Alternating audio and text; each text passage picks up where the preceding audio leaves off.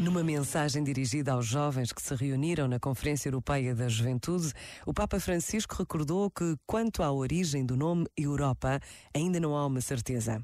De entre as várias hipóteses, há uma que é particularmente sugestiva.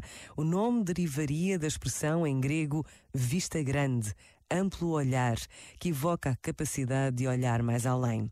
Figura mitológica que fizeram os deuses enamorarem-se dela, Europa era chamada a donzela dos olhos grandes.